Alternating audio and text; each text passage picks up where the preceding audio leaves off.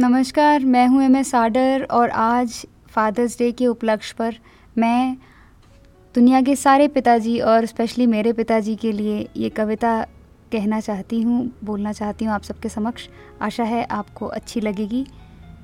पापा, आपको नमन है। पापा, मेरा यह वजूद सब आपकी वजह से है। मेरी यह हस्ती सब आपकी वजह से है।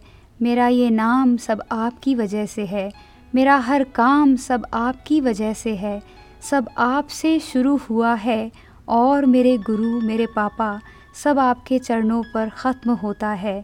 इस जहाँ में मुझे रहना आपने सिखाया, चुप रहकर अपना कर्म करना आपने सिखाया, आपकी हर सीख ने मुझे हर मार्ग दिखाया और इस मार्ग पर चलने से जीवन में सारा आनंद आया। पापा, आपको नमन है। उस ऊपर वाले को नमन है। आप हैं तो मेरा जीवन है। हैप्पी फादर्स डे आशा करती हूँ आपको ये कविता बहुत पसंद आई होगी। फिर एक नई कविता, एक नई कहानी, एक हँसी के जोक के साथ हम मिलेंगे और अपनी यात्रा जो इमोशनल इंटेलिजेंस को बरकरार करने की है, उसे हम जारी रखेंगे। आपका दिन शुभ हो।